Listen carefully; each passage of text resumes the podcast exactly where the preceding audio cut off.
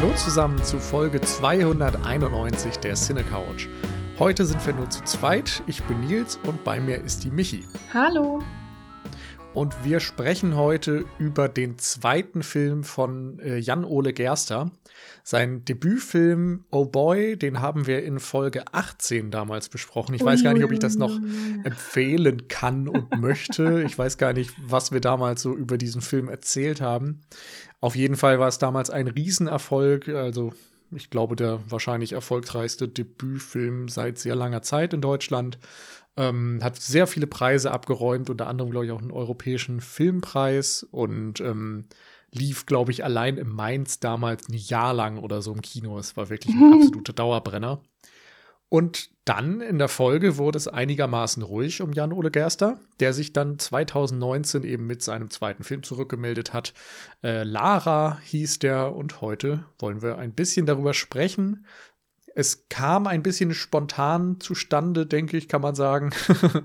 es lag unter anderem daran, dass Jan eben heute nicht dabei sein kann aus Zeitgründen und wir dann einfach mal spontan geschaut haben, worauf haben wir denn Lust, was steht auf der Watchlist, äh, was könnten wir mal wieder besprechen, was vielleicht nicht alt und amerikanisch ist wie die letzten Folgen.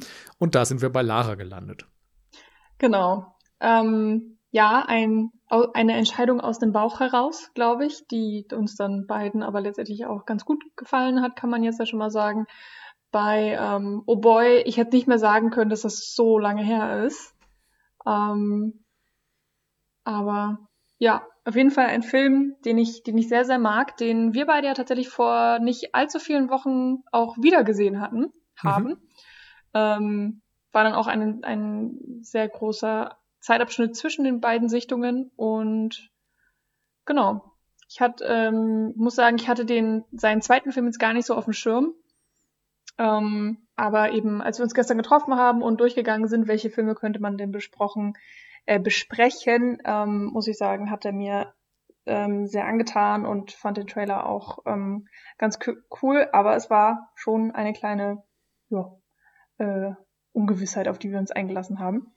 Ähm, aber auch schön, dass wir uns dafür mal Zeit nehmen. Darf ja auch mal sein. Und lange keinen deutschen Film besprochen oder ich persönlich habe auch sehr längere Zeit keinen deutschen Film gesehen. Da freue ich mich drauf, ähm, dass wir das jetzt auch endlich mal wieder getan haben. Und ähm, ja, womit fangen wir denn ähm, an? Sollen wir kurz die Handlung zusammenfassen vielleicht? Gerne, ja. Okay. Ähm, ja, das ist bei dem Film vielleicht auch relativ einfach. Ähm, wir haben es nämlich schon wieder mit einem Film zu tun, der sich innerhalb eines Tages abspielt. Also äh, ja, nicht ganz 24 Stunden, es wird nicht so ganz deutlich gemacht, aber auf jeden Fall innerhalb eines Tages. Und wir folgen mit diesem Tag dem Leben der Lara Jen, äh, Jenskin, nein, Moment. Jenkins. Jenkins, genau. Ähm, die an diesem Tag 60 geworden ist und äh, ja, ziemlich mit ihrem jetzigen Leben zu kämpfen scheint oder mit ihrer jetzigen Situation und gleichzeitig hat nämlich ihr Sohn Viktor ähm, ein sehr wichtiges und sehr großes ähm, Konzertdebüt. Er wird zum allerersten Mal seine eigene kreierte Komposition vorstellen vor großem Publikum. Der ganze Film spielt in Berlin und ist in erster Linie eigentlich ein Charakterdrama um eben die titelgebende Figur Lara drumherum, aber eben auch um die, die ihr nahestehen. Und es wird eben deutlich, dass ähm, ja sie einerseits äh, oder einer der Gründe, weshalb sie mit ihrer jetzigen Situation nicht so zufrieden ist, eben auch die anscheinend schwierige Beziehung zu ihrem Sohn ist, ähm, den sie noch nicht mal wirklich telefonisch erreichen kann. Und ähm, alles baut sich sozusagen auch auf dieses Konzert drauf auf. Und ja. Ja, Auf ich glaube auch. dahin trifft sie eben einige verschiedene Persönlichkeiten. Manche sind wichtiger, manche sind unwichtiger, manche kommen immer mal wieder. Und ähm, ja. Genau, ich denke auch, das ist das Wesentliche. Ähm, es ist interessant, wie viele Übereinstimmungen es gibt mit Oh Boy, finde ich. Ähm, es ist eben, wie du sagtest, wieder ein Tag, sind einzelne Episoden, kann man sagen. Ähm, spielt wieder in Berlin und es geht irgendwie vor allem darum, die Hauptfigur dann auch anhand dieser einzelnen Episoden zu charakterisieren. Aber wo Oh Boy eben dann doch in vielen Punkten eher als Komödie funktioniert hat und einzelne Szenen vielleicht wie ein Sketch ausgespielt wurden, ähm, gibt es hier halt sehr, sehr wenig zu lachen, zumindest im Vergleich. Äh, es sind schon so gewisse lakonische Momente, Zwischenmenschlichkeiten, die man vielleicht kennt und durch diese, diesen menschlichen Blick darüber lacht, aber ähm, Pointen in dem Sinne sind hier dann doch ein bisschen weniger. Ja, das würde ich auch so sagen. Der ist irgendwie ruhiger, ernster, ähm, zum, an manchen Teilen irgendwie auch tatsächlich ein bisschen schlecht gelaunt, wenn man das so sagen kann. Ähm, lachen muss ich tatsächlich irgendwie trotzdem. Äh, ich, ich glaube, jeder hat vielleicht auch so eine Figur in diesem Film, die dem persönlichen Humorknoten irgendwie trifft. Bei mir war es dieser Professor Reinhoffer, dieser ganz, ganz alte Klavierlehrer, der einfach irgendwie extrem fies und so staubtrocken daherkommt, dass ähm, ich da sehr begeistert von war. Und immer wenn er eine Spitze losgelassen hat und eigentlich die Menschen um ihn herum beleidigt hat, auf sehr, äh, weiß ich nicht, künstlerische Art und Weise, ähm, ja, musste ich sehr schmunzeln. Ich weiß auch nicht. Meine, meine schräge Art von Humor. Aber ich kann mir gut vorstellen, dass es dann anderen Leuten bei dem Film ähnlich geht, dass man dann äh, vielleicht den Taxifahrer auch besonders lustig findet. Oder es gibt ja auf jeden Fall schon einige skurrile Situationen innerhalb dieses Films, die sich einfach ergeben, wo eben Charaktere aufeinandertreffen, die offensichtlich nicht zueinander passen und sich mhm. auch offensichtlich nicht mögen äh, und das manchmal versuchen zu kaschieren und manchmal eben auch einfach überhaupt nicht. Und das sind irgendwie diese schönen, erfrischenden Momente, ähm, ja, die, die mir bei Oboy irgendwie auf eine Art schon gefallen haben und die hier aber nochmal in einem, in einem anderen Extrem ausgespielt werden. Also gerade die Figur der Lara hält ja kaum ein Blatt vorm Mund, sagt eigentlich immer genau, was sie denkt, ob es angebracht ist oder nicht, ob es mhm. dem anderen gefällt oder nicht. Der um, ähm. Professor aber auch. Also ich finde, mhm. das ist der Punkt, in dem die sich total ähneln. Ja. Und ich glaube, das, was du beschrieben hast, ist für mich ähm, darum lustig in manchen Momenten, weil man eben immer wieder so Dinge wiedererkennt. So aus seinem eigenen Leben, aus Konversationen. So jeder kennt irgendwie die ein oder andere Figur in der ein oder anderen Form aus dem Leben.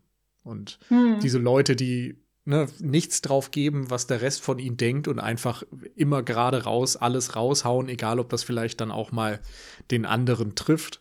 Solche Leute kennt man. Und genauso kennt man irgendwie auch ähm, Leute, die ja, die nicht damit umgehen können, dass andere Erfolg haben. Oder man kennt Leute, die äh, so an, an Selbstzweifeln leiden und irgendwie, egal wie gut das ist, was man auf die Beine stellt, äh, sofort wieder irgendwie alles hinterfragen. Und da sind so ganz viele Kleinigkeiten, die man dann irgendwie vielleicht kennt. Und es sind ja auch viele alltägliche Begegnungen, muss man sagen. Das mhm. meiste, was hier stattfindet, ist eben so Slice of Life mäßig. Ne? Es ist Ne, manchmal trifft man sich irgendwie beim Klamotten kaufen und im Café und auf der Bahnhofstoilette oder sonst wie. So ganz kleine Momente mit Fremden, die im Normalfall eben schon eine Stunde später vergessen sind. Mhm. Was ich an dem Film vielleicht am spannendsten finde und ähm, was sich wie so ein roter Faden auch hindurchzieht, auch wenn man es vielleicht erst relativ spät merkt bei der ersten Sichtung, ist dieses Thema, ähm, ja, so was wie kann man das nennen, also Schüler, Lehrer oder eben auch ja, dieses jemand bringt jemandem was bei. Das ist ja bei einem Mutter- und Sohn-Verhältnis auch ähnlich. So, die Mutter ist die mit der Lebenserfahrung und will etwas dem Sohn beibringen. Hier ist es natürlich alles speziell auch bezogen auf das Klavier. Also der ähm, Victor ist, wie wir relativ schnell lernen, ähm, Klavierspieler beziehungsweise eben auch Komponist, also in der Musik absolut zu Hause. Und irgendwann im Verlauf des Films immer mal so durch ein paar Bruchstücke merken wir auch oder lernen wir, dass anscheinend seine Mutter ihm das beigebracht hat. Sie arbeitet aber ja gar nicht in der Musikbranche, sondern ist irgendwie so eine Beamtin. Ja, irgendwie bei der Polizei, ne? Oder ja, sie sagt das tatsächlich einmal ihren genauen Titel und irgendwie habe ich das schon wieder. das äh, ist nicht hängen geblieben, genau. Aber sie, also mhm. das Wichtige ist auf jeden Fall, sie hat irgendeinen Bürojob anscheinend. Ähm, hat ihm aber eben trotzdem das Klavierspielen beigebracht. Und relativ im letzten Drittel, ich kann es nicht hundertprozentig sagen, aber jedenfalls, wenn dann der Professor Reinhoffer, der alte Klavierlehrer, eben auftritt, lernen wir, dass sie von ihm gelernt hat und ähm, eigentlich auch da sehr ehrgeizig war, sehr viel Kraft und Zeit rein investiert hat und ähm, das wird nicht deutlich ausgesprochen, aber vielleicht hatte sie ja tatsächlich auch Ambitionen, selber Klavierspielerin, professionelle ähm, mhm. im Orchester oder etwas in der Art zu werden, hat dann aber ihre kompletten Träume hingeworfen, ähm, wie wir dann eben ganz, ganz, ganz am Ende lernen. Also das ist schon wieder jetzt hier ähm, eine Podcast-Folge für Leute, die entweder kein Problem mit Spoilern haben oder den Film schon gesehen haben. Äh, denn der Lehrer hat sie hatte seine eigenen Lehrmethoden, sagen wir mal so. Und die waren sehr hart. Und bei ihr hat es tatsächlich dazu geführt, dass sie irgendwann so sehr an sich gezweifelt hat, dass sie aufgegeben hat und gesagt hat, okay, ich werde nie eine große Klavierspielerin und dann kann ich sozusagen auch gleich bleiben lassen. Hat dann rückwirkend all ihre Hoffnungen in ihren Sohn gesetzt, ähm, der es ja jetzt anscheinend zu was gebracht hat. Und trotzdem beherrscht eben dieses ganze Geflecht auch deren komplette Beziehung. Und wie man dann eben auch merkt, hat es ähm, auch einiges kaputt gemacht. Mhm. Äh, auf jeden Fall zwischen Victor und Lara und anscheinend ja auch in irgendeiner Form in der Ehe ähm, zwischen Lara und Paul heißt er, glaube ich, also der, der Vater von Victor. Genau, ähm, Rainer Bock. Genau, könnte man auch mal kurz sagen, Paul ist gespielt von Rainer Bock, äh, Lara, die hauptgebende Titelfigur, ist gespielt von Corinne Harfuch. Ha, ja, Harfuch. Harfuch, ja. Und unser Victor Jennings, der Sohn, ist eben Tom Schilling. Genau. genau, der eben auch in Oh Boy schon maßgeblich mit Jan Ole Gerster zusammengearbeitet hat. Genau, eine ähm, sehr schöne Truppe, muss man auch sagen. Ja, also sowieso, ich finde gerade Corinna Harfuch ist hervorragend mm. in diesem Film. Die anderen haben halt kleinere Rollen, weniger zu tun, aber sie sticht für mich maßgeblich heraus. Ähm, zu dieser, also wir haben ja schon einen relativ weiten Bogen gemacht. Ich finde, die, die Charaktergeflechte sind auf jeden Fall auch spannend, aber ich will einmal vorher noch mal zu diesem Mentoren, Mutter, Kind, äh Schüler, Lehrer-Ding zurückkommen.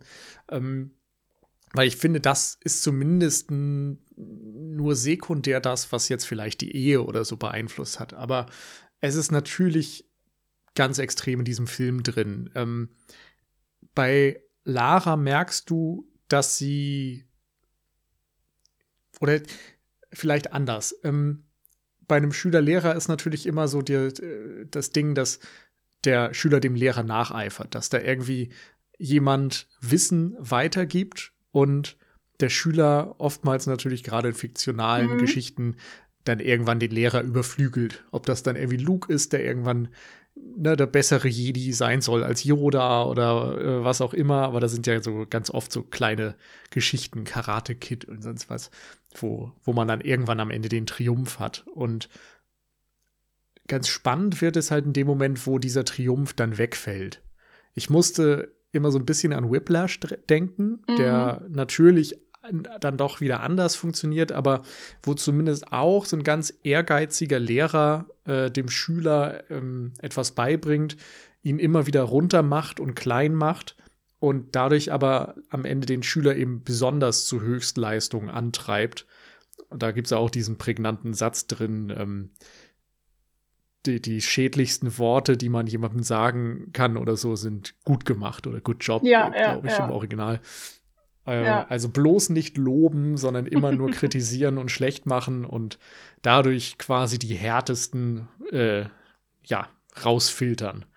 Und das funktioniert hier natürlich genauso. Dieser äh, alte Professor sagt am Ende ja auch, dass er eigentlich gedacht hat, Lara hätte Talent aber ähm, er allen Schülern immer gesagt hat, sie können nichts und die linke Hand ist schlecht oder irgendeinen Vorwand gesucht hat, um die runterzumachen und ähm, dadurch im Grunde die in seinen Augen Schwachen rausgefiltert hat. Und nur wer dann wirklich den Willen hatte, es zu etwas zu bringen, der hat dann trotzdem das irgendwie überdauert und sich durchgesetzt und eben hart an sich gearbeitet. Und in Whiplash haben wir das gleiche Motiv. Dort ist dann eben die Figur von Miles Teller am Ende so ehrgeizig, diesen Erfolg zu wollen und über seinen Lehrer auch irgendwo zu triumphieren. Und ähm, ja, in Lara ist es eher so, dass wir ein Leben sehen von einer Person, Lara eben, die eine Musikerin vielleicht hätte sein können, aber einerseits durch diesen Konflikt mit ihrem Lehrer natürlich zu dem wird, was sie ist, aber ich finde, dass es auch noch mal ganz stark um ihre Persönlichkeit geht. Und ihre Persönlichkeit eben eine ist, die einerseits diese Selbstzweifel hat, aber sie ist gleichzeitig eine sehr resolute und ähm, ja, wie sagt man das? Eine, eine, so, so eine schon sehr harsche Persönlichkeit. Also sie ist sehr klar, sehr direkt, sehr auf eine Art wirkt sie selbstbewusst, finde ich. Also im Umgang mhm. mit anderen wirkt sie sehr resolut und, und dominant. Und diese Selbstzweifel sorgen dann eben auch nicht dafür, dass sie so ein kleines verkümmertes Pflänzchen wird, sondern eher dadurch, dass sie, dass sie das sofort annimmt. So, okay, dann bin ich halt nicht gut genug, dann höre ich damit jetzt auch auf, dann mache ich jetzt was anderes. So, das ist irgendwie ihre Reaktion. Und im Kontrast dazu ist ihr Sohn eben jemand, der eher dann zweifelt, der diese Zweifel auch äußert, der tatsächlich, wie ich sagte gerade, das eher verkümmerte Pflänzchen in Anführungszeichen vielleicht ist, der der sich vom Weg abbringen lässt, den er eigentlich beschreiten möchte. Ja, sagen wir mal sensibel anstatt verkümmert. Also. ja, nein, das, das, war ja nur ein Wort zum Pflänzchen. ja, ich weiß, das ist nicht gut, aber mir fiel kein ja. besseres Wort ein. Ähm, also ich sehe auch, dass Sensibel sie, dass sie irgendwie Zweifel hegt und so weiter, aber ich habe nicht das Gefühl, dass sie das angenommen hat. Also wir, man muss auch sagen, wir sind jetzt in sehr vielen Themen gleichzeitig drin hier und es ist irgendwie alles sehr komplex und, und wir sind schon irgendwie komplett in den Tiefen des Films, was ich aber auch sehr gut finde, nicht falsch verstehen.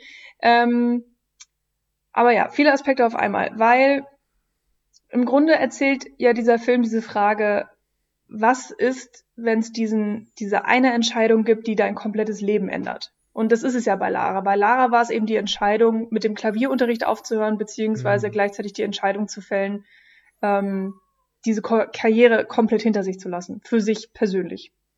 Ähm, ja. Man, also ich sehe das gar nicht so stark. Also ich finde klar, das ist ein Aspekt und das es geht auch irgendwie darum, was sie dazu gebracht hat, aber für mich geht es gar nicht so sehr um diese eine Entscheidung. Ich finde, das, das überhöht irgendwie diesen Lehrer total. Für mich geht es eher generell um ihre Person. So welche mhm. Eigenschaften ihrer Persönlichkeit stehen ihr im Wege, glücklich zu sein? Das ist für mich eher der Film.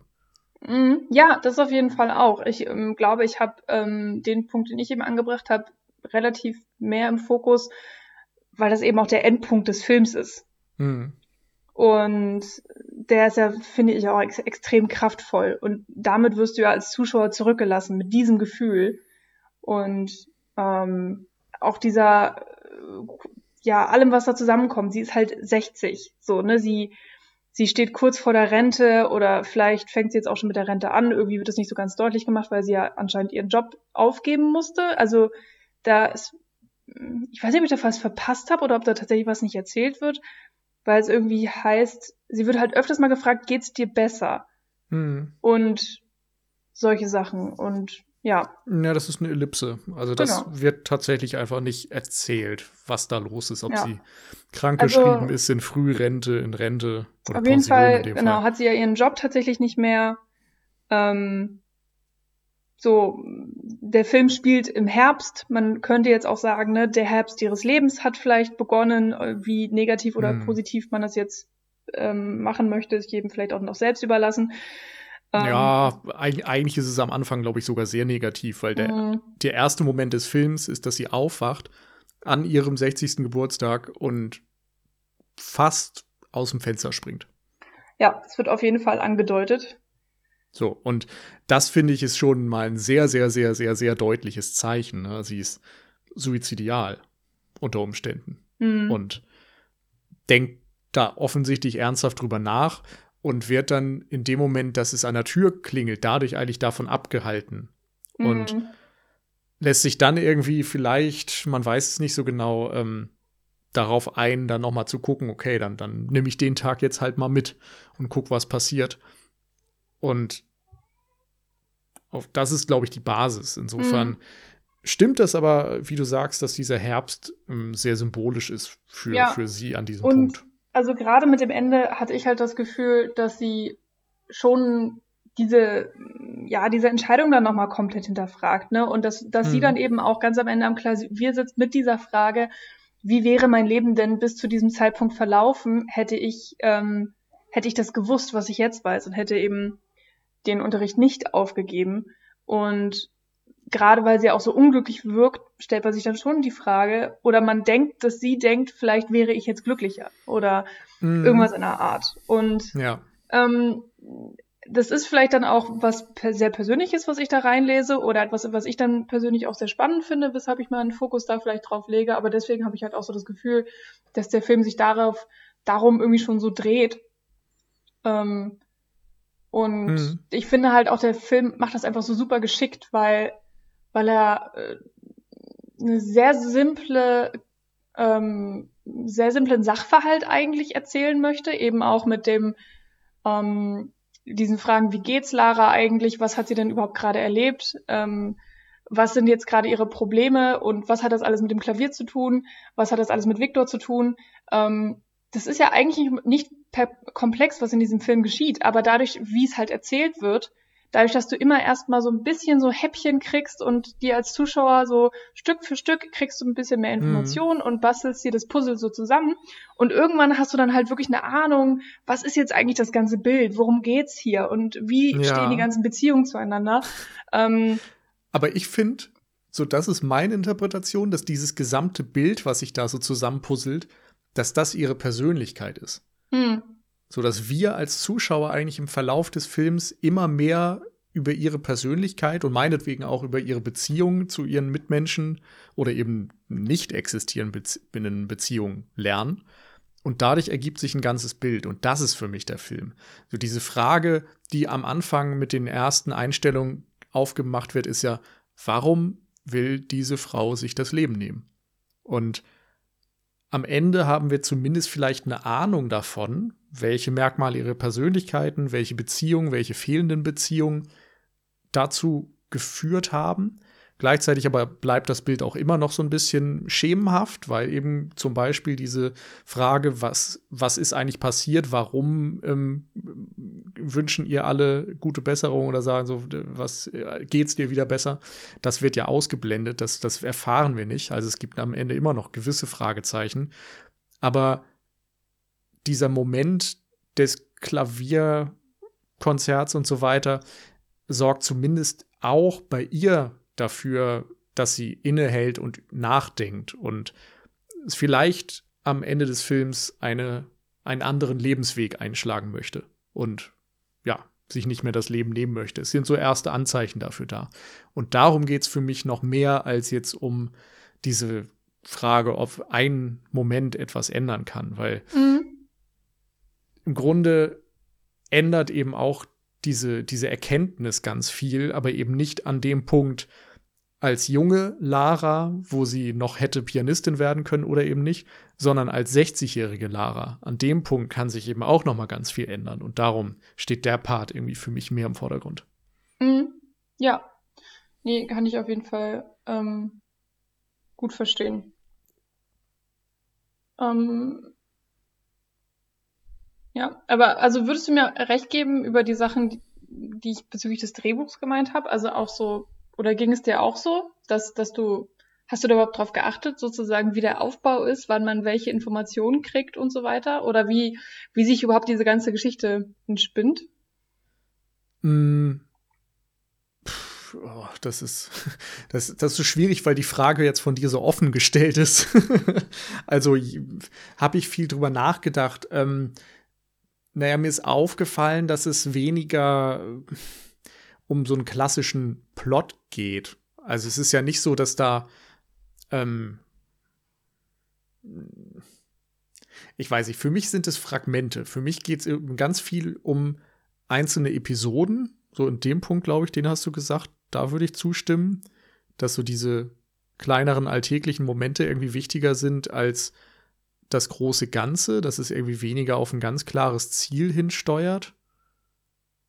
Das, das würde ich drin sehen. Gar nicht gesagt tatsächlich, aber. Was war dann dann stell die Frage noch mal anders. Irgendwie weiß ich nicht, worauf du hinaus möchtest.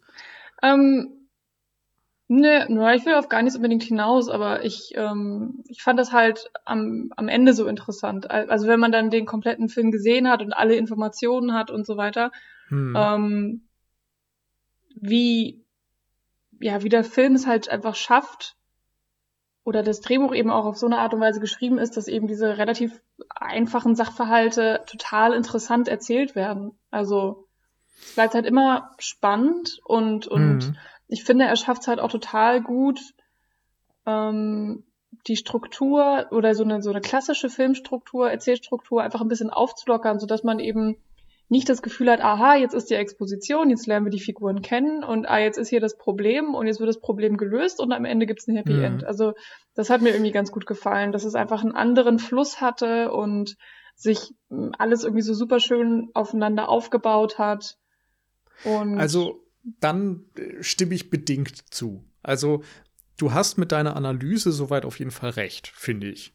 Ähm, ich weiß nur nicht, ob das so ob ich das so hervorheben würde, dass es so toll aufeinander aufgebaut ist und alles irgendwie jetzt so, ich, ich nehme mal das Wort organisch, dass es sich so organisch anfühlt, das finde ich eher nicht. Für mich ist es eher fragmentarisch. Für mich ist es eher so, dass einzelne Episoden nach und nach dir eben ein großes Ganzes ergeben. Aber ich könnte nicht sagen, dass ich finde, dass es so perfekt arrangiert ist oder dass es so ganz ähm, gekonnt aufeinander aufbaut. Es ist eher so, ja, ich weiß nicht. Also in einer klassischen Drehbuchstruktur hättest du eben mehr ähm, diese Konflikte. Ne?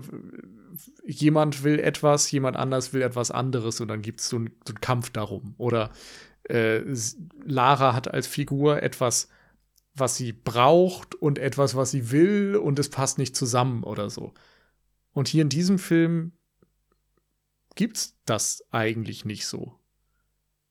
Es gibt auch nicht dieses Konzert in dem Sinne als Höhepunkt des Films, auf den die, also es wird mhm. schon darauf hingearbeitet, aber ganz viele Episoden haben dann auch wieder damit nichts zu tun und zum Beispiel in dem Moment, wo sie Tickets kauft und dann anfängt, die zu verteilen, da ist jetzt kein Konflikt drin, dass sie irgendwie die unbedingt verteilen muss oder dass sie dass wir nach und nach jede Person, die ein Ticket kriegen soll, kennenlernen oder so, sondern das ist einfach was, was so nebenbei passiert und dann verteilt sie die Dinger halt mal. Mhm. Oder halt auch nicht. Aber das finde ich eher interessant, aber ich weiß nicht, ob ich das jetzt besonders gelungen finde, weil auf, auf eine Art sind da ganz viele Dinge drin, die, die glaube ich, nicht so viel zur, zur Handlung beitragen. Die aber mhm. aus meiner Sicht beitragen, diesen Charakter vielleicht besser zu verstehen.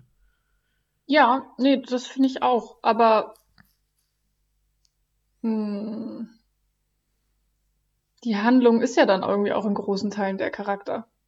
Also. Ja. Ja, so kann man's. Insofern baut es dann ja so doch irgendwie gut aufeinander auf. Also ich gebe dir schon recht, also gerade das mit den Konzertkarten, das ist halt wie bei, also so ein bisschen wie bei Oh Boy mit dem Kaffee, den er nie kriegt und am Ende, okay, am Ende kriegt er einen Kaffee. Ähm, hier am Ende gibt's immerhin das Konzert, wo es dann sozusagen beendet ist. Das sind irgendwie dann einfach so nette Geschichten, die dann irgendwie nochmal für, für interessante Momente sorgen, ähm, den, die Hauptfigur irgendwie auch so ein bisschen aus der Reserve locken vielleicht.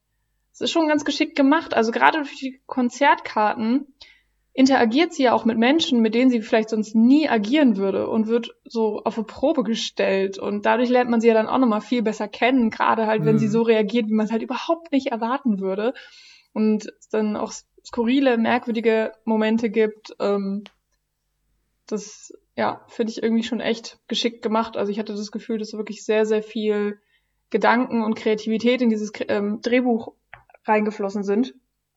Mhm. Und ähm, auch wenn jetzt Lara wirklich ja nicht der einfachste Charakter ist, so und äh, ja. äh, sie hat schon echt ihre ihre Probleme und Schwächen.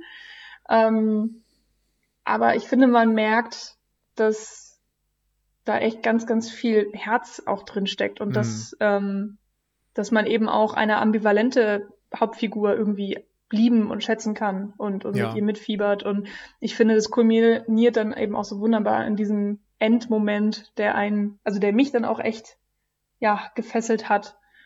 Ähm,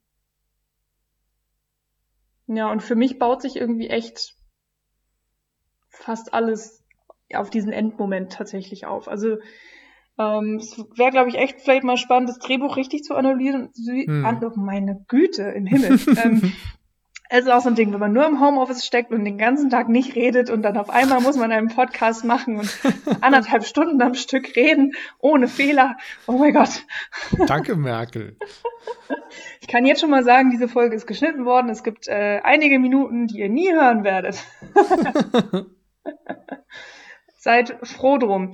Ähm, Genau, also für mich baut alles auf diesen, diesen Endpunkt auf und vielleicht wäre es mal ganz interessant ähm, zu schauen, ob es überhaupt diesen klassischen Midpoint gibt oder auch diesen Point des All is Lost. Also irgendwie gibt es die schon, aber ich habe das Gefühl, die sind vielleicht ein bisschen unklassischerer verteilt. Was auch immer. Ich habe mhm. Drehbuch nicht gelernt, das ist alles nur äh, Halbwissen. Ja, das ist, das ist der eine Punkt auf jeden Fall, der uns das hier ein bisschen kompliziert macht, das Drehbuch zu analysieren.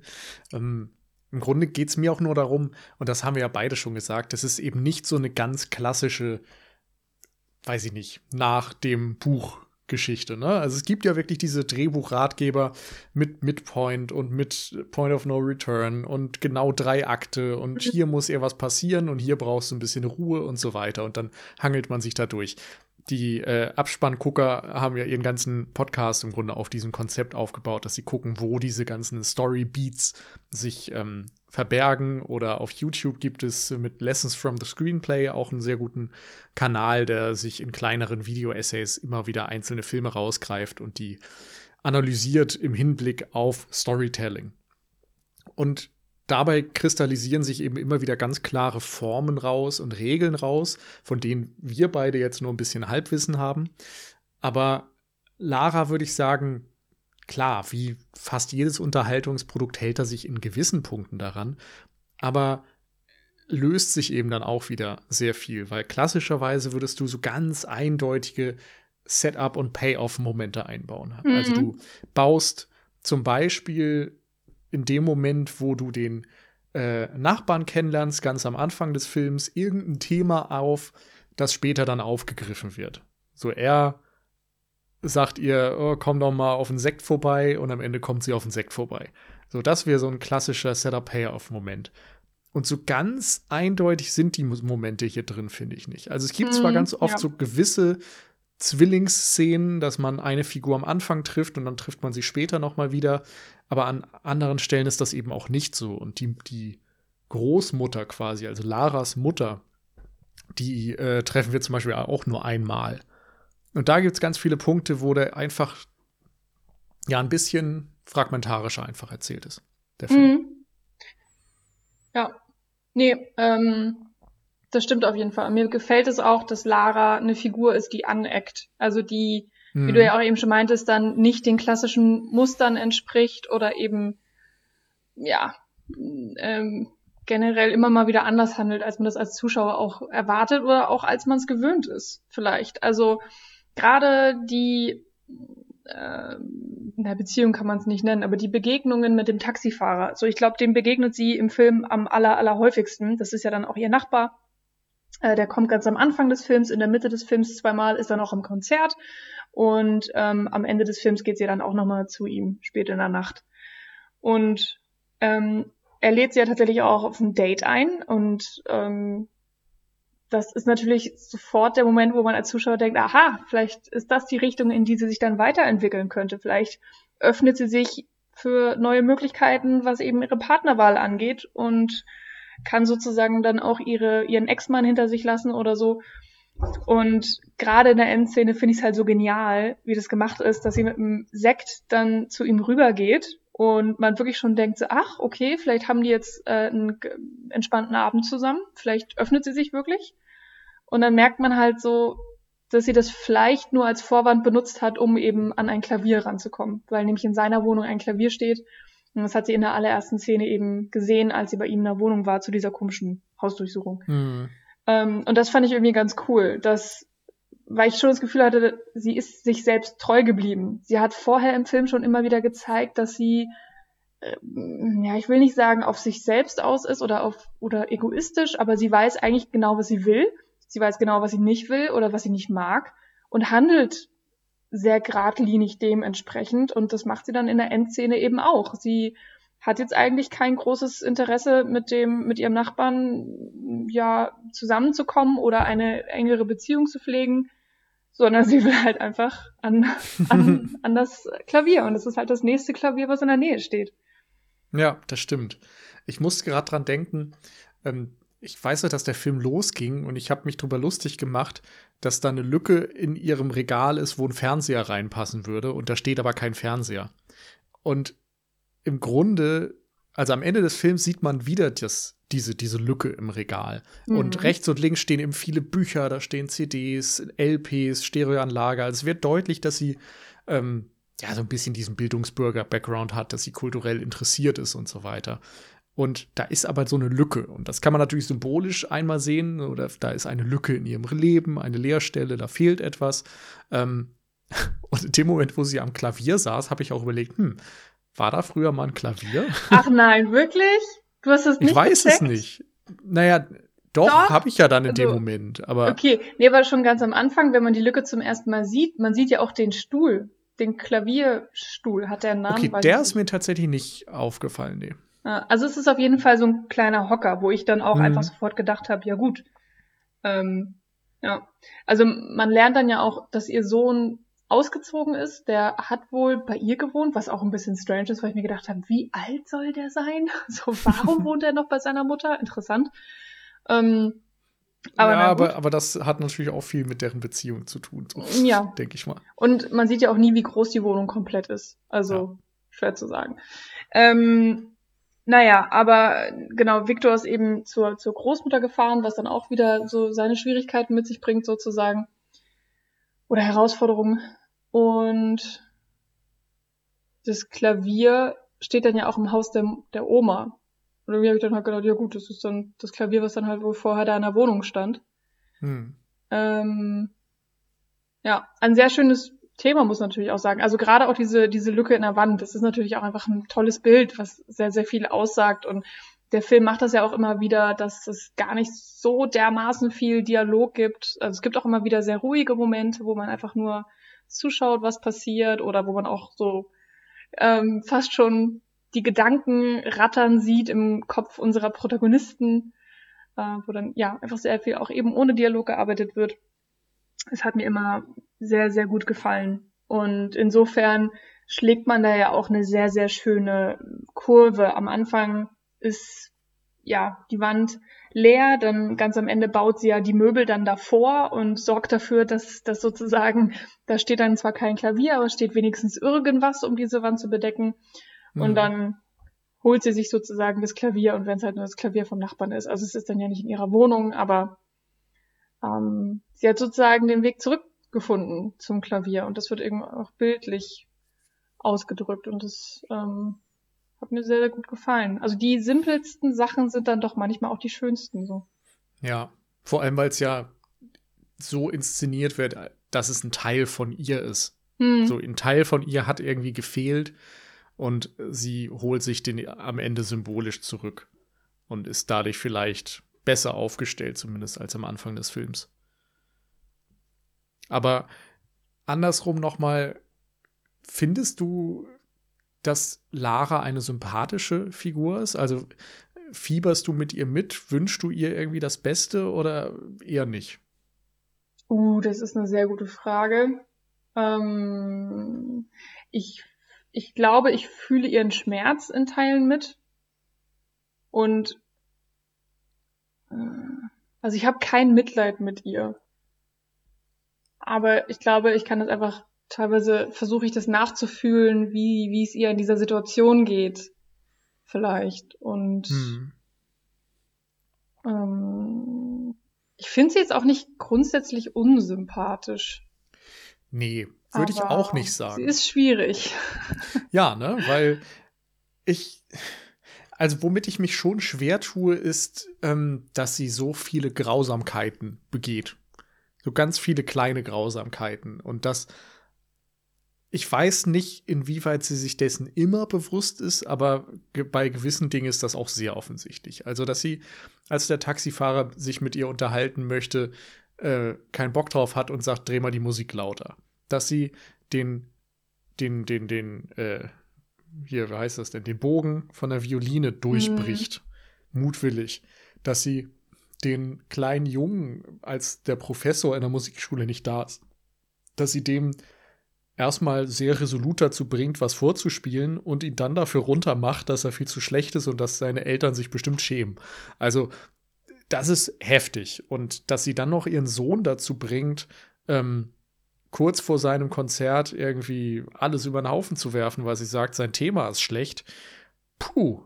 Also da sind wirklich ganz viele Dinge, ja, wo, wo sie so, so wo man das Gefühl hat oder wo ich das Gefühl habe, dass sie absichtlich schlecht zu Menschen ist. Hm. Ja, das ist auf jeden Fall was, was man kaum, ähm, wo, wo ich dir kaum das Gegenteil beweisen kann. Dafür lernt man sie dann vielleicht auch wirklich nicht gut genug kennen oder dafür sagen auch die anderen Personen in ihrem Umfeld zu wenig über sie. Ähm, ich meine, vielleicht ist es auch gut, dass es jetzt keine einfache Erklärung dafür gibt. Dass es nicht heißt, ja, guck mal, der Professor war gemein, also ist sie jetzt eine böse Person. Mhm. Das wäre auch Quatsch. Aber es, es fällt mir schon auf, dass sie diese Eigenschaften hat. Mhm. Es fallen mir auch andere Momente ein, wo sie einfach Dinge tut, die ich nicht nachvollziehen kann. Dass sie viel zu viele Tickets kauft, die sie gar nicht verteilen kann, die dann Ende, am Ende irgendwem gibt, aber dem einen Typen nicht. so, ja. verstehe ich nicht. Dass sie sich ein teures Kleid kauft, das dann irgendwie einen halben Tag lang anzieht und dann auf dem Bahnhofsklo irgendwie wegwirft. Verstehe ich nicht. Na doch, das habe ich verstanden, glaube ich. Ich glaube, das war halt eins dieser Dinge, dass sie vielleicht versucht hat, sich so ein bisschen neu zu erfinden oder einfach was zu ändern und dann irgendwann festgestellt hat, so, nee, ich, entweder so, sie will sich gar nicht ändern oder ihr gefällt es nicht und dann schlüpft sie in ihre alten Klamotten wieder. Das ist halt hm. so. Also dieses, ne, so, so ich bleib wie ich bin. Ja, okay. Und, Aber war sie denn mit dem anderen Kleid anders? Ne, nicht von der Persönlichkeit her, obwohl, aber ich meine. vielleicht tatsächlich. Sie, ne, so, sie war ja bei der alten, äh, bei ihrer alten Arbeitsstätte und fängt dann an, die Leute zu duzen und will sie aufs Konzert einladen und so. Ja. Also auf eine Art hast du vielleicht tatsächlich einen Punkt damit, dass sie versucht, sich zu ändern und dann merkt, nee, irgendwie ist das scheiße. Ich meine, das ist, glaube ich, sowieso so ein spannender Punkt, wo wir vielleicht nochmal ganz an den Anfang zurück sollten. Äh, nicht ganz an den Anfang, aber inhaltlich ähm, einen Punkt nochmal aufgreifen, der vom, vom Anfang kommt. Weil wir haben ja schon den eventuellen Suizidversuch, also, naja, den suizidalen Moment, sagen wir mal so, mhm. angesprochen, wenn man das Gefühl hat, sie springt eventuell gleich aus dem Fenster. Ähm, und wenn sie dann eben unterwegs ist, ähm, holt sie ja ihr komplettes Geld ab. Also alles Geld, was sie auf ihrem Konto hat, hebt sie ab. Das sind ja dann echt ein paar tausend Euro. Also es ist ein dicker, fetter Geldbündel, mit dem sie dann da rumläuft. Und das dann auch einfach, ja, ganz unkompliziert ausgibt, für was auch immer sie das dann halt haben will. Eins davon sind eben die Konzertkarten, dann ähm, eben auch das Kleid, weiß gar nicht, sie kauft sich sehr viel Zigaretten. noch so im Laufe des Tages. Und das ist halt auch so ein Punkt, ne, wo man denkt so, was hat sie denn vor? Also das finde ich irgendwie mega interessant, dass das einfach nie erklärt wird, weil hm. Lara sich selbst dazu einfach nicht äußert. Es gibt halt keinen, der sie darauf anspricht, weil keiner weiß, dass sie das getan hat. Sie erklärt sich halt einfach nicht und ich finde, das passt halt perfekt zu ihrer Person, weil sie auch in ganz, ganz vielen anderen Situationen sich äh, den Figuren nicht erklärt, warum sollte sie sich uns als hm. Zuschauer erklären? So, ne? Ja. Finde ich irgendwie ganz, ähm, ja, schön durchdacht auf eine Art. Und, Und sie ist ja auch widersprüchlich, glaube ich. Also es passt auch zu ihr, dass das nicht alles total Sinn ergibt. Mhm. Ja, oder Weil eben, man hätte ja jetzt sagen können, sie hat äh, sich entschlossen, das Leben zu nehmen Warum hat sie dann nicht vorher alles auf den Kopf gehauen und verprasst?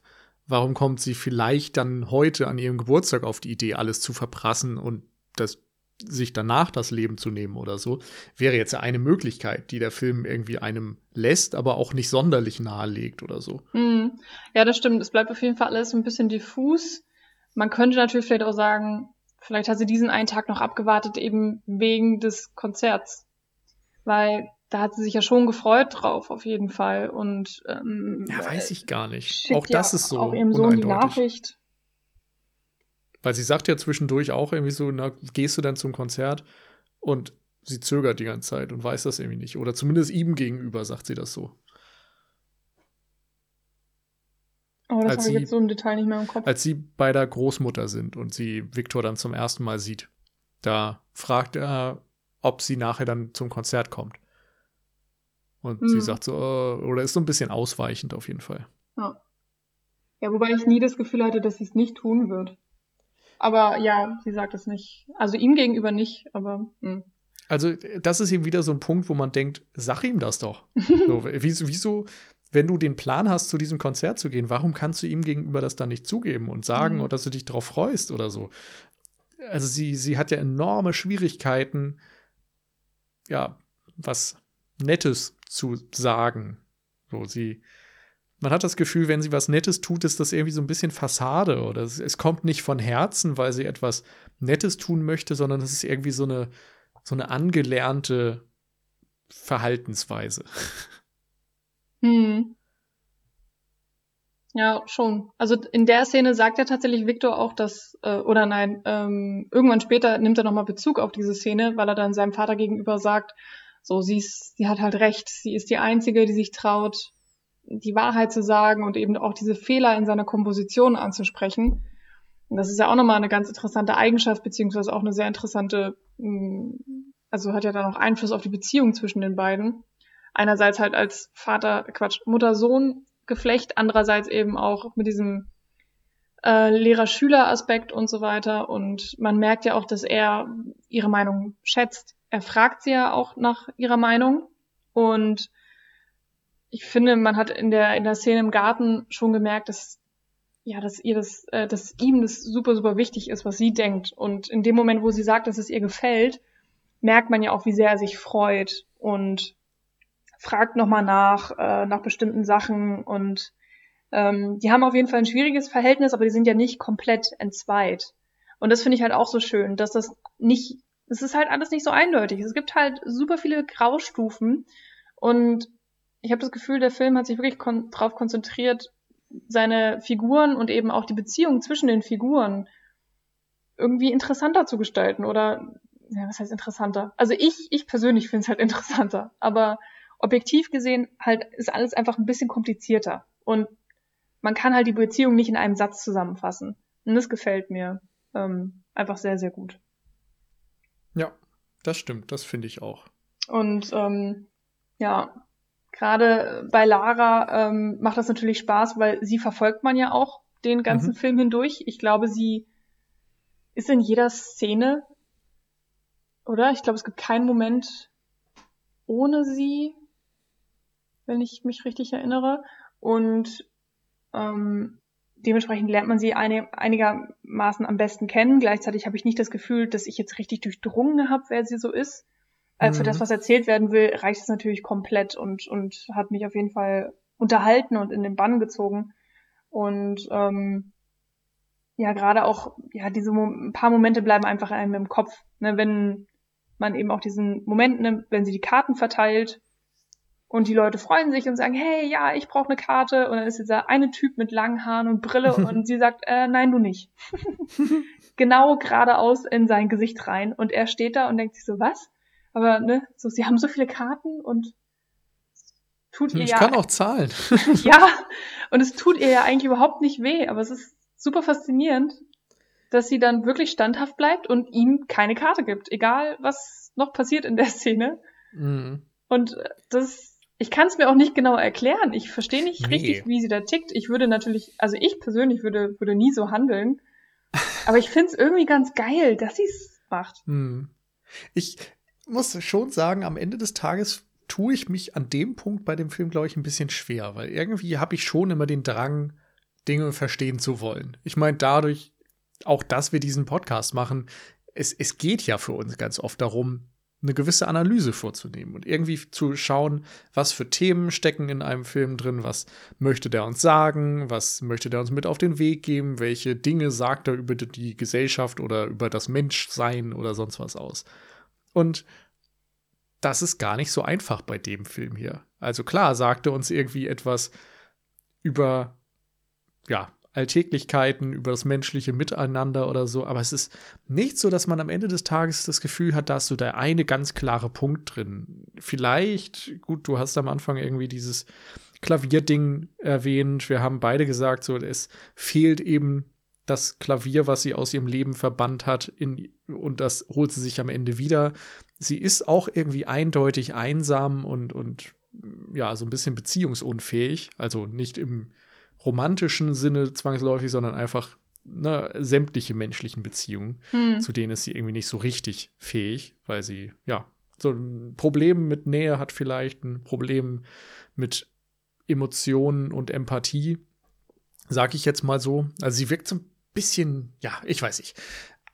Aber das ist der Punkt. So, es ist nicht eindeutig auf den Punkt zu bringen. Es ist nicht eindeutig zu sagen, sie ist soziopathisch oder sie ist Borderline oder sie hat Asperger oder so, dass da man da so einen Stempel draufklatscht und sagt, mhm. das ist es jetzt. So, sondern der Film mm, gibt dir eben nur ganz viele Punkte, aber andere wieder auch nicht und ähm, erzählt etwas über die Figur. Dadurch versteht man die Figur besser, aber dann sind da auch wieder so viele Dinge, die sich widersprechen und die uneindeutig sind, dass es am Ende dann trotzdem kein rundes Bild gibt. Und so ein bisschen macht mich das dann wieder, mh, hm, ja, mir fehlt ein gutes Wort dafür, aber so ein bisschen hätte ich dann gerne eine klarere Auflösung. So, ich hätte gerne diese, das Gefühl, da ist ein Konstrukt, das ich verstanden habe. Und stattdessen ist es einfach irgendwie so, ja, es sind halt 100 Minuten mit einem Menschen, den ich nicht verstehe. Und vielleicht reicht das auch einfach aus. Vielleicht äh, muss ich mich nur mit dem Gedanken besser anfreunden. Mhm. Fandest du es denn trotzdem unterhaltsam, auch wenn du vielleicht über die Figur gerätselt hast? Ja, das würde ich schon eindeutig sagen. Aber eben auch nicht so, dass ich sagen würde, den gucke ich mir jetzt auf jeden Fall äh, öfters an.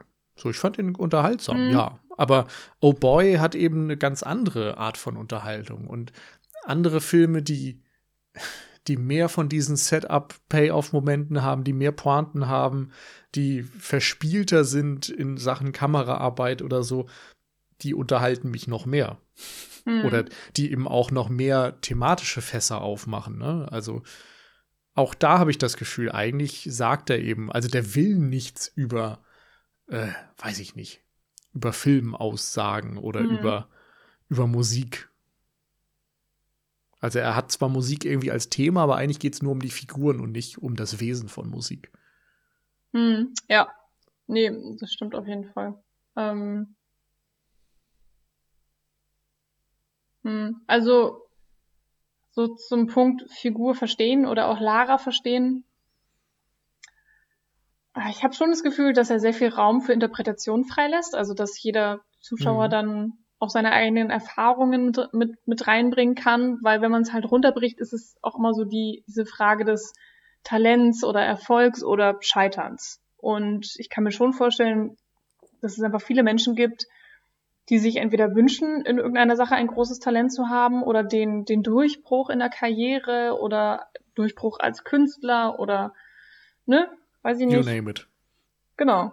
Gibt, gibt so viele Sachen, auf die man das irgendwie anwenden kann und, und dass man dann viel auf sich selbst irgendwie auch projiziert oder von sich selbst auf Lara.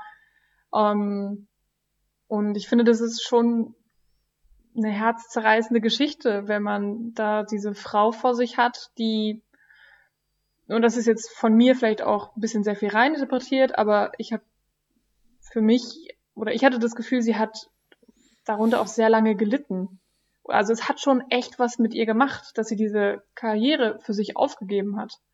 Hm. Ähm, oder das Klavierspielen komplett. Also ähm, ich weiß es nicht, weil es im Film nicht erzählt wird, aber vielleicht, äh, wenn sie in der, Nach in, in der Wohnung des Nachbarn ist und dann wieder Klavier spielt, vielleicht war das das erste Mal seit 30 Jahren, dass sie auch irgendwie Klavier gespielt hat. Ähm, äh, wobei sie es natürlich ihrem Sohn beigebracht hat. Aber ja gut, man kann auch Klavier hm. beibringen, ohne selber ja. zu spielen und Hand anzulegen und so weiter. Und, und es ist ja dann so ein Wirbelwind, der dann da losgebrochen wird, wenn sie dann tatsächlich Klavier spielt, dass ich halt schon das Gefühl hatte, ja, ne, sie hat da irgendwas ganz, ganz tief in sich drin verschlossen und hat versucht, es wegzusperren, hat es aber eigentlich nie richtig hinbekommen, hat dann ja auch viel ihrer Problematiken auf ihren Sohn übertragen und eben auf die Art auch, wie sie ihn erzogen hat oder welche Werte sie ihm ja auch vermittelt hat.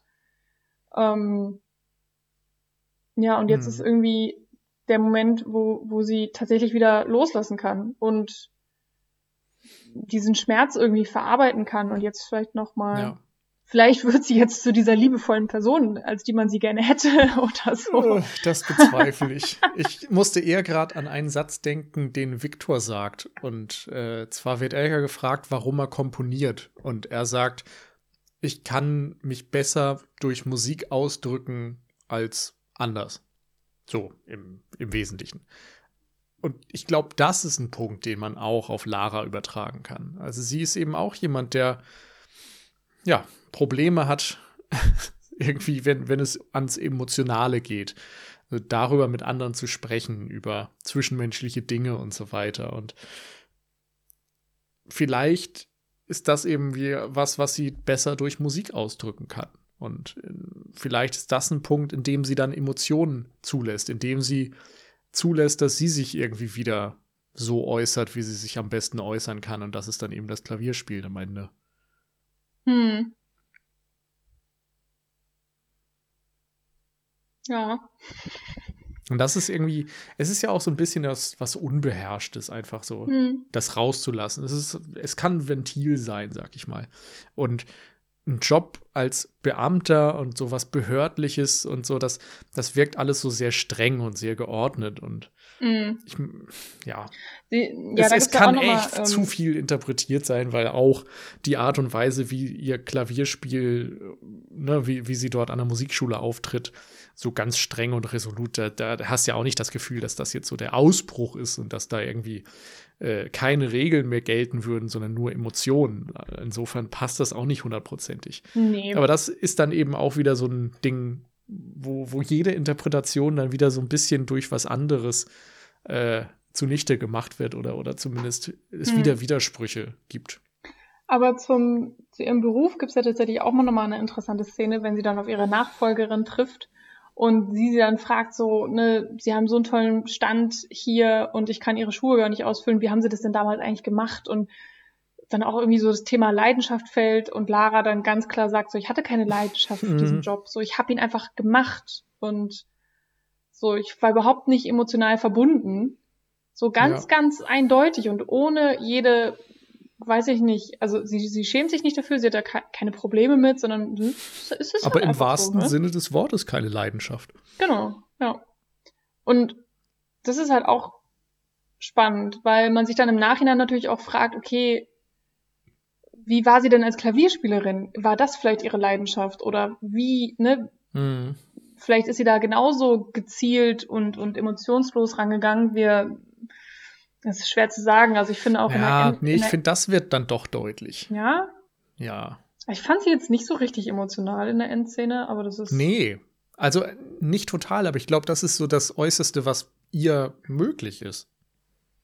Weil letztendlich merkst du ja schon, wie sie auch, äh, wie sie das alles beschäftigt. Also auch, dass ihr Sohn dort spielt und in, das, dass sie dann rausgehen muss, dass sie im Flur wartet, dass sie den Applaus hört. Da, da, da siehst du in ihrem Gesicht ja auch, dass da was passiert. Finde ich. Mhm. Also das lässt sie alles nicht kalt. Und auch diese Realisation, als der Professor ihr sagt, ja, du warst gut, du hättest es schaffen können, du hättest halt nur nicht auf mich hören dürfen. Da merkst du auch, wie sie, wie sie damit zu kämpfen hat. Und insofern, glaube ich, ist da schon angelegt, dass das die Leidenschaft ist, dass das irgendeine Form von, äh, ja, irgendein Teil von ihr ist, den sie verschlossen hat und vielleicht besser nicht hätte verschließen sollen. Hm. Aber ja, wie gesagt, das ist alles nicht hundertprozentig ausbuchstabiert. Es sind immer nur Dinge, die nahegelegt werden, finde ich. Hm. Ja. Auf jeden Fall, finde ich, hat man am Ende das Gefühl, dass sie sich nicht umbringen wird. Das ist halt auch so mhm. ganz merkwürdiges Thema, aber äh, es ist, ähm, wenn sie in ihrer Wohnung abends zurück ist, öffnet sie dann ja auch nochmal das Fenster und man hat so den Nachthimmel und, und die Lichter und so und ich glaube, sie lässt dann das Fenster einfach offen stehen und geht weg und dann, glaube ich, holt sie ja die Sektflasche und geht zum mhm. Nachbarn rüber. Ich glaube, irgendwie so in der Art. Es ähm, ist zumindest eine total ähnliche Schnittfolge. Also auch wie sie im Bett liegt und das mhm. Fenster gezeigt wird und so. Das macht eindeutig diese Klammer auf mhm. hin zum Anfang und, und zeigt so, das ist das Gleiche, was vor genau 24 Stunden passiert ist. Was passiert nun mit ihr? Verhält sie sich anders? Und ja, sie verhält sich anders. Genau. Und vielleicht könnte man dann auch so ein bisschen reinrepretieren, dass das Klavier dann halt ihre Rettung eventuell auch ist und dass jetzt ihr Leben vielleicht wirklich nochmal eine ganz andere Richtung mhm. einnimmt und ähm, ob sie jetzt Karriere macht oder ob sie dann nur für sich jetzt wieder das Klavierspielen beginnt. Aber ja, dieser Knoten, der in ihr gewesen zu sein scheint, scheint geplatzt oder ist geplatzt. Äh, Finde ich nicht. Also, so weit würde ich tatsächlich nicht gehen. Dass ich ich habe nicht das Gefühl, dass da jetzt eindeutig drinsteckt, dass sie sich geändert hat oder dass jetzt äh, der Knoten geplatzt ist. Also hm, ich klar, will ja auch nicht sagen, dass sie sich geändert hat, aber dass sie jetzt vielleicht wieder so ein bisschen mehr Sinn für Leben hat. Aber mit einer großen Betonung auf dem vielleicht, finde ich. Ja, genau. Also es, es ist eine Option. Ja. Es ist eine Option, aber genau, du weißt es nicht. Weil theoretisch kann das auch so sein, dass sie jetzt einen Tag so verbringt und den nächsten Tag dann trotzdem wieder dahin zurückfällt. Vor allem, weil wir ja auch nicht so genau wissen, warum sie überhaupt so nah am Suizid war. Das finde ich bleibt so ein bisschen diffus und ich glaube im Nachhinein bin ich auch nicht so glücklich darüber, wie das dargestellt wird, weil ich fast finde, dass es ein bisschen ein bisschen trivial dargestellt wird. Hm. Weißt du, es ist so ein bisschen billig, wenn man das so böse formulieren möchte, einen Film mit einem beinahe Suizid zu beginnen, um dann zu erklären, warum. Nur aber er so, ich finde ja das. Ja, und das macht es doch fast noch schlimmer. Weil brauchst du das dann da drin? Also hätte nicht die Figur einfach auch so, weiß ich nicht, am Geburtstag alleine in einer leeren Wohnung aufwachen können und dann gestört werden durch Polizei und dieses ganze Ding erleben? Also was, was fügt das hinzu? Weißt du? Dafür ist mir das fast ein bisschen zu wenig. Dafür, dass der Film so wenig darüber erzählen möchte, weiß ich nicht, ob er sich das verdient. Das ist so ein bisschen wie, mh, hm, weiß ich nicht, eine, eine Vergewaltigung in einem Film zu zeigen. Da brauchst du auch verdammt gute Argumente, um das einbauen zu können. Das hm. sollte nichts sein, was du einfach nur als Plot-Device verwendest. Hm. Ja, also ich habe hier nicht das Gefühl, dass es als Plot-Device rein verwendet wurde, aber ich verstehe die Kritik auf jeden Fall. Ähm, ich habe da jetzt tatsächlich auch so ad hoc keine Antwort drauf, was das der dem Film hinzufügt. Also es fügt natürlich dem Charakter schon viel hinzu. Es ist einfach natürlich dramatischer. Es zeigt einfach, wie gebrochen diese Figur ist, weil wir das ja sonst einfach nie wirklich erfahren würden. Also und das hm. müsste man doch fast als Schwäche des Films sehen, dass er uns das sonst nicht erklärt kriegt. Oder? Nee, Vielleicht auch nicht. halt stringent, weil es ja auch so viele andere Sachen gibt, die man einfach nicht erklärt bekommt oder die, mhm. die einem nicht auf dem Silbertablett präsentiert werden, nur weil man das halt gerade wissen will als Zuschauer. Also ja, ich, ich, ähm, ich finde auch, man sollte mit dem Thema nicht leichtfertig umgehen und äh, eigentlich auch gute Gründe haben, warum man es so einbaut oder wie man es einbaut oder oder so. Aber ähm, das wie gesagt, ich bin da auch nicht äh, äh, ich, ich bin auch unsicher. Ich habe da keine finale Meinung zu. Ich wollte das nur mal anmerken. Und äh, es ist mir zumindest durch den Kopf gegangen und hm. ich bin nicht so ganz sicher, wie ich das einordnen möchte für mich. Ja, ja, es ist auf jeden Fall nicht einfach. Der Film macht es da auch nicht so einfach. Entschuldigung. Gute Nacht.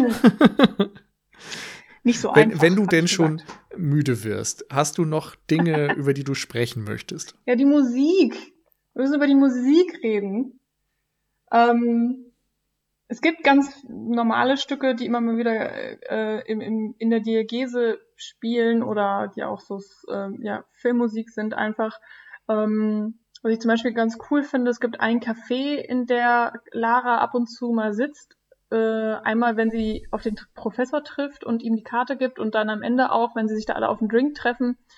Und da wird im Hintergrund auch die ganze Zeit irgendwie so Klaviermusik gespielt. Das fand ich irgendwie ganz cool. Und generell hatte ich das Gefühl, die Musik hat es eigentlich immer gut geschafft, eine Stimmung zu erzeugen. Ähm, auch sehr, ja, teilweise sehr abwechslungsreich, immer so gezielt auf das, was jetzt gerade ausgedrückt werden wollen, ausgedrückt werden wollte. und dann gibt es natürlich noch zwei besondere Stücke, die man hervorheben muss. Einerseits ist das die, die sozusagen eigene Komposition von Victor, die, ja, was ist denn das, zum Anfang des letzten Drittels oder so gespielt wird. Weiß ich hm. gar nicht, oder vielleicht noch später. Und dann gibt es ähm, das Klavierstück, was Lara dann ganz am Ende spielt.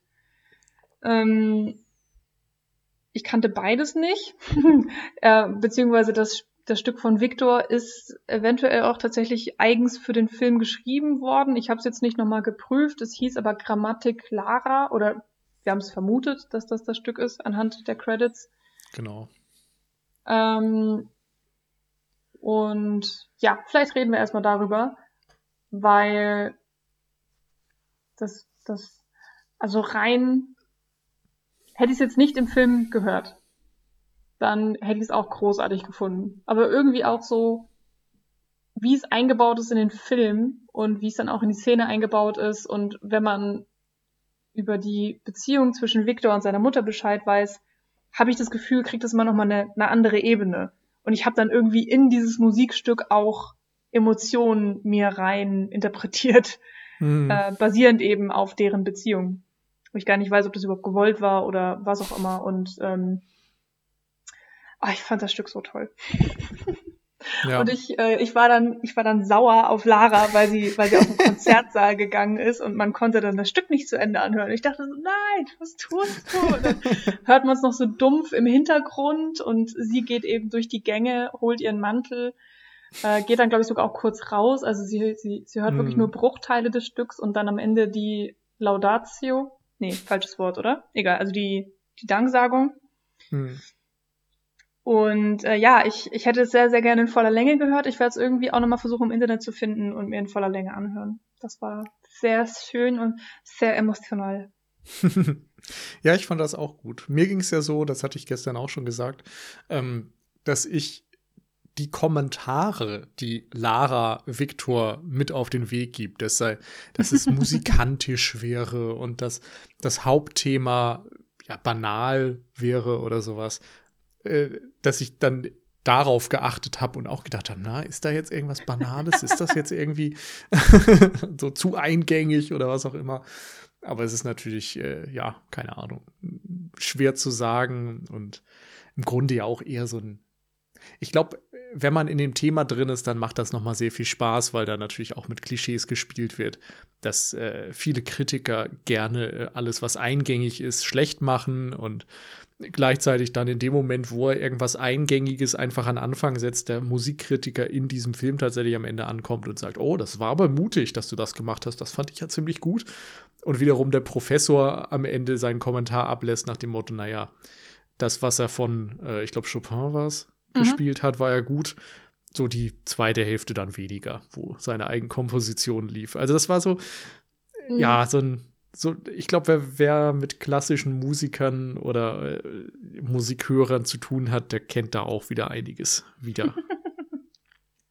ja, ich glaube, er hat gesagt so, oh ja, es hat mir gefallen, besonders die erste Hälfte. Ja. Oder irgendwas in der Und Art. die nette Art zu sagen, dass das andere nicht so toll war.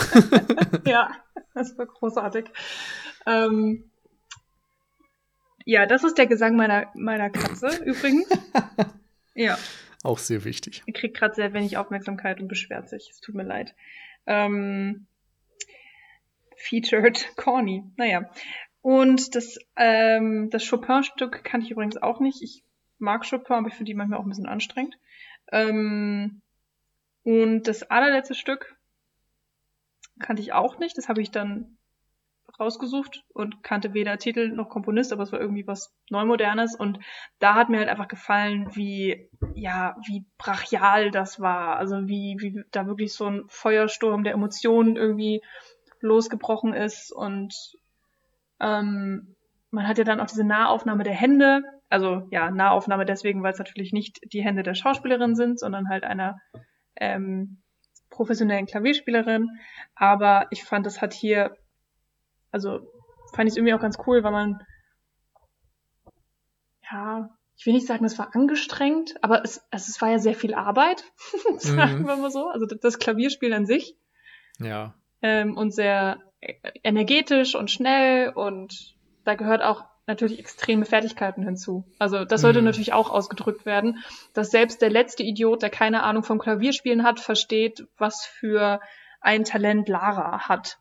Und, und eben ja. Und dass es eben auch ein ganz großer emotionaler Ausbruch genau, ist. Genau. Ja. Also das Stück von Victor ist ja dann mindestens am Anfang, das, was wir hören, äh, sehr langsam, sehr getragen, traurig, melancholisch und das, was sie spielt, ist eben schnell und laut und du hast das Gefühl, eigentlich ist es gar nicht dieser Zeit so mitten in der Nacht gefühlt angemessen oder ganz früh morgens, so in der Mietswohnung so in die Tasten zu hauen. Aber da, das muss jetzt halt sein. Das muss jetzt raus. Und das ist dann nicht so die, die langsame äh, Mondscheinsonate, die da angestimmt wird oder so, sondern das geht in die Vollen. Das äh, erinnert dann eher so ein bisschen an äh, ne, hier vier Jahreszeiten Vivaldi, so wie das mhm. in Portrait of a Lady on Fire zum Beispiel eingebaut wurde.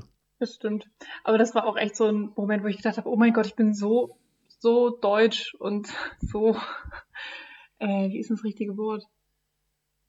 Äh, naja, regelkonform irgendwie auch, dass ich gedacht habe, was, die kann doch jetzt nicht mitten in der Nacht Klavier spielen. das ist furchtbar, ey. Das ist schlimm. Naja.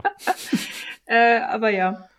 Also. So ist das halt. Ich kann mir nur vorstellen, wie eventuell sich die Leute auch über Wochen gestritten haben und die Köpfe zerbrochen haben, welches Musikstück nehmen sie denn jetzt? Weil das kann ja auch echt mal Sieg und Fall der Szene sein oder Sieg und Fall des Momentes, den du erzählen möchtest. Ja. Ähm, Vielleicht hat ja Jan-Ole Gerster die Rolle von Viktor äh, sich selbst nachempfunden, der auch so Selbstzweifel hat und unsicher ist, welches Stück er da einbauen soll und so. Ach so. Ach so, okay, jetzt hast du erst geraten. ja, ist egal. Ja. War, äh, war eh Quatsch. okay. ja, aber auf jeden Fall zwei großartige musikalische Momente, ähm, finde ich persönlich. Und ja. ja. irgendwie machen die den Film ja auch so eigen. Ich überlege gerade, ob ich noch einen anderen, ob ich überhaupt irgendeinen Film über Klavier oder Klavierspielen kenne. Irgendwie nicht. Ich musste aber. Doch. Was? Also äh, mindestens äh, fällt mir zum Beispiel. ja, mir fiel äh, The Piano noch ein von Jane Campion. Oder habe ich den alleine geguckt? Ich glaube, den hast Weiß du alleine nicht. geguckt. Na gut, aber der ist natürlich äh, prädestiniert mhm. dafür. Und ähm, es gibt noch einen Film, den habe ich nicht gesehen, die Klavierspielerin von Haneke. Ah ja, ja, habe ich auch noch nicht gesehen. Ja. Und ansonsten gibt es wahrscheinlich noch tausende mehr, die mir jetzt nicht einfallen. Mhm. Meinetwegen kannst du La La Land noch nennen. Boah. Ja, ja, vielleicht. Ähm, also mit da ein steht das Klavier nicht so ganz im Zentrum, das nee. ist halt Jazz, aber ja, Musik natürlich im Allgemeinen. Ich muss aber, aber er spielt ausschließlich auf dem Klavier Jazz. Ja, das stimmt. Ich musste an ein Buch denken. Das ist jetzt auch ein bisschen blöd, weil ich das selber nicht gelesen habe. Ähm, ich habe nur sehr, sehr viel Merkwürdiges darüber gehört. Ähm, ein Buch, was in der Du-Form geschrieben ist. Ich glaube, es sind sogar auch Briefe oder so. Und ich weiß nicht mehr, ob es dann die Mutter an die Tochter war oder die Tochter an die Mutter. Aber auf jeden Fall spielt es irgendwie so ein bisschen in der nahen Zukunft und die Mutter ist eben eine unfassbar begnadete Klavierspielerin und hat sich selbst geklont und zieht ihren Klon dann als ihre Tochter auf, mhm. damit sie eben eine, eine, eine zweite unfassbar begnadete Klavierspielerin hat. Und das ist dann natürlich auch eine Beziehung, die absolut durch dieses Lehrer-Schüler-Verhalten geprägt ist und eben auch durch dieses Klaviertalent, was beide eben besitzen. Und wo eben dann die Mutter ihre Tochter extrem fordert und eben auch fördert und eben will, dass sie exakt den gleichen Weg wie sie selbst auch einschlägt und natürlich ähm, die Tochter irgendwann eigene Ideen entwickelt oder natürlich auch die Frage im Raum steht, ob eventuell die Tochter irgendwann besser ist als die Mutter. Und eben auch was passiert, wenn sie rausfindet, dass sie ein Klon ist. Wobei, vielleicht weiß sie das von Anfang an. Wie gesagt, ich habe das Buch nie gelesen. Ähm, soll super, super strange sein, gerade in dieser Du-Form, weil das nämlich dann auch sehr anklagend wirkt. Also du hast gemacht, dass ich das und das mache und so. Also in der Form ist es dann. Ähm, vielleicht war es hier auch minimal Inspiration, keine Ahnung. Habe ich jedenfalls nirgendwo finden können, dass es so war. Aber. Behaupten ähm, wir einfach. Ja? Was? Behaupten wir einfach. Ja, ich behaupte das einfach. Weil Fertig. ich finde, es macht ein bisschen Sinn. Ähm, ja, aber. Also ich mochte den Film. Du hast vorhin gesagt, du würdest ihn jetzt nicht oft gucken. Ich glaube, so geht's mir auch. Das ist jetzt nicht so, dass ich den alle zwei, drei Jahre gucken muss. Aber ich hatte echt eine sehr, sehr gute Zeit und ich mag es, dass er sich traut, anders zu sein, auch wenn er natürlich jetzt keine großen Kreativsprünge macht und, und mhm. einen irgendwie komplett umhaut und überrascht. Aber ähm, ja, ich mag den. Ich glaube, ich mag den auch. Ähm, nicht mehr als das. Ich empfinde da jetzt keine riesige Liebe für den Film oder so. Ähm, ich tue mich mit manchen Entscheidungen eben ein bisschen schwer, die ich ja jetzt ja alle auch genannt habe. Und ähm, ja, ansonsten finde ich den immer gut. Ich finde vor allem eben Corinna Harfuch äh, macht das Ganze extrem sehenswert. Ja, auf Wie jeden sie Fall. hier spielt, ist echt toll und ja. sie gibt möglicherweise auch, also einer Figur, die aus meiner Sicht nicht perfekt geschrieben ist, dadurch, dass sie sie so gut interpretiert, noch mal ganz viel Leben und ganz viel Charakter. Und mhm. dadurch kann ich irgendwie den Film noch mehr wertschätzen, als ich es möglicherweise ohne das getan hätte. Ist jetzt alles viel konjunktiv. Ähm, ja, und insgesamt auf jeden Fall schon, finde ich, sehenswert allein deswegen und auch durch verschiedene kleinere Momente, die mal ergreifend sind und mal ganz lustig und lebensnah. Mhm. Aber ja, wie gesagt, insgesamt finde ich Oh Boy zumindest persönlich besser und ich würde auch gerne, glaube ich, beim nächsten Film noch mal was anderes sehen von ihm also von, mhm. von Jan Ole Gerster, dass er nicht wieder sagt, ich mache einen Tag im Leben einer Figur in Berlin. Ja, also meine Meinung, oder für mich dürfte er das gerne auch tun, aber ähm, ja, es, es limitiert einen dann ja auch schon stark äh, auf so bestimmte Geschichten, die man dann eben erzählen will. Ist halt dann auch alles im, im Kleinen. Ähm, ja, bisher gefällt es mir sehr gut. Ich hoffe, es dauert nicht wieder sieben Jahre, bis sein nächster Film kommt. Das fände ich persönlich sehr, sehr schade. Ähm, wer weiß, woran es liegt. Vielleicht braucht er immer das perfekte Drehbuch, was, was genau seinen Geschmack trifft oder weiß ich nicht. Ähm, das Letzte, was mir noch einfällt, ist, dass ich das auch richtig cool fand, einfach mal eine Geschichte um eine ältere Frau zu sehen.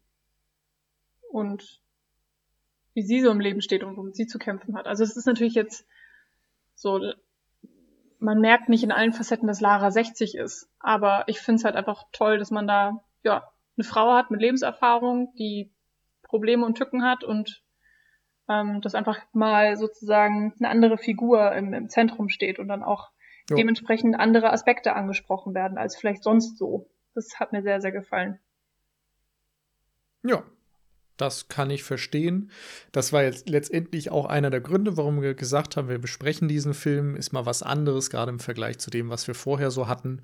Und genau, darum hoffen wir, dass ihr jetzt auch äh, etwas mitnehmen konntet, vielleicht Lust bekommen habt, euch den Film auch anzusehen. Ist, wie gesagt, überall eigentlich auf DVD, Blu-ray, digital verfügbar. Und ähm, ja, schaut euch den gerne mal an. Ähm, wir bedanken uns fürs Zuhören und in zwei Wochen gibt es dann die nächste Episode. Mal schauen, was dabei dann äh, besprochen wird. Wir wissen es noch nicht. Genau, lasst euch überraschen, wir tun es auch. Ähm, ich finde, das hier war auf jeden Fall eine sehr schöne Spontanentscheidung für Lara von Jan-Ole Gerster. Und vielen Dank für das Gespräch und bis zum nächsten Mal. Bis dahin. Ciao.